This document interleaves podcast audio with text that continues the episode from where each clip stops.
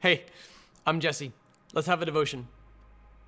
Matthew chapter 5, verse 13. And those of you who are watching on video can see what I'm holding in my hand right now. You are the salt of the earth, but if the salt should lose its taste, how can it be made salty? It's no longer good for anything but to be thrown out and trampled under people's feet. Now, if you just have the audio version, you're, you're just gonna have to like subscribe to Jesse Campbell Ministries on YouTube to see this thing. Like, it, it just represents this teaching deliberately and the teaching that's to follow too. You're the light of the world. I've heard like broad interpretations of this passage. I've heard wild speculations as to its meaning, but it's actually quite simple. And it's been clear to me since I was a 13-year-old boy who had like uh, like had the audacity to disagree with his pastor. It's it's just what is the good of this salt if it's not salty?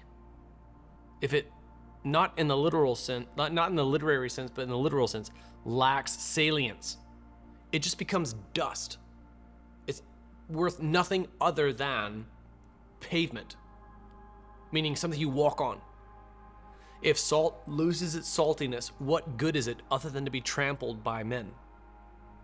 Likewise, if you lose your salience, you lose what makes you salty. It's so funny to me. That's become like a colloquialism. To be salty means to be kind of kind of angry about something, willing to push back against something. Hello, Christian. it, it means more than they think it does.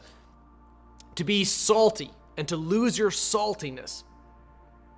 This means to be a Christian or to not act like a Christian. To be confrontational or no longer confrontational to represent holiness or to no longer be a threat. Do you see this? Like, if you're not salty, you're worthless. If you're not salty, you're not doing your job.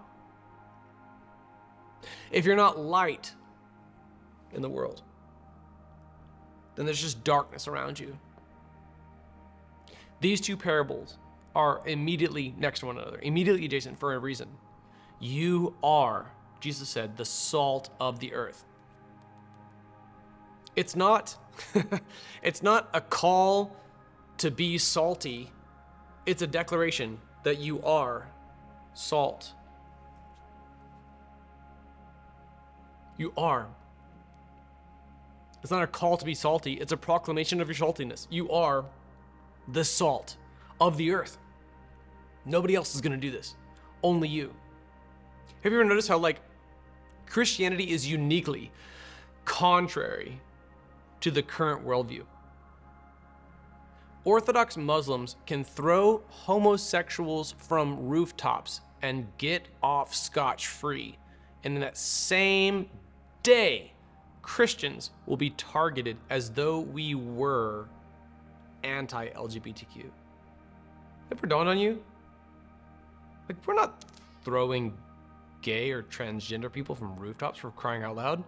Muslims are doing that. But Muslims get off scotch free, especially within critical race theory. We as Christians, however, somehow are at the epicenter of the bullseye, and Muslims are utterly ignored. Why? It's because we are the salt, they are not. We're the salt of the earth.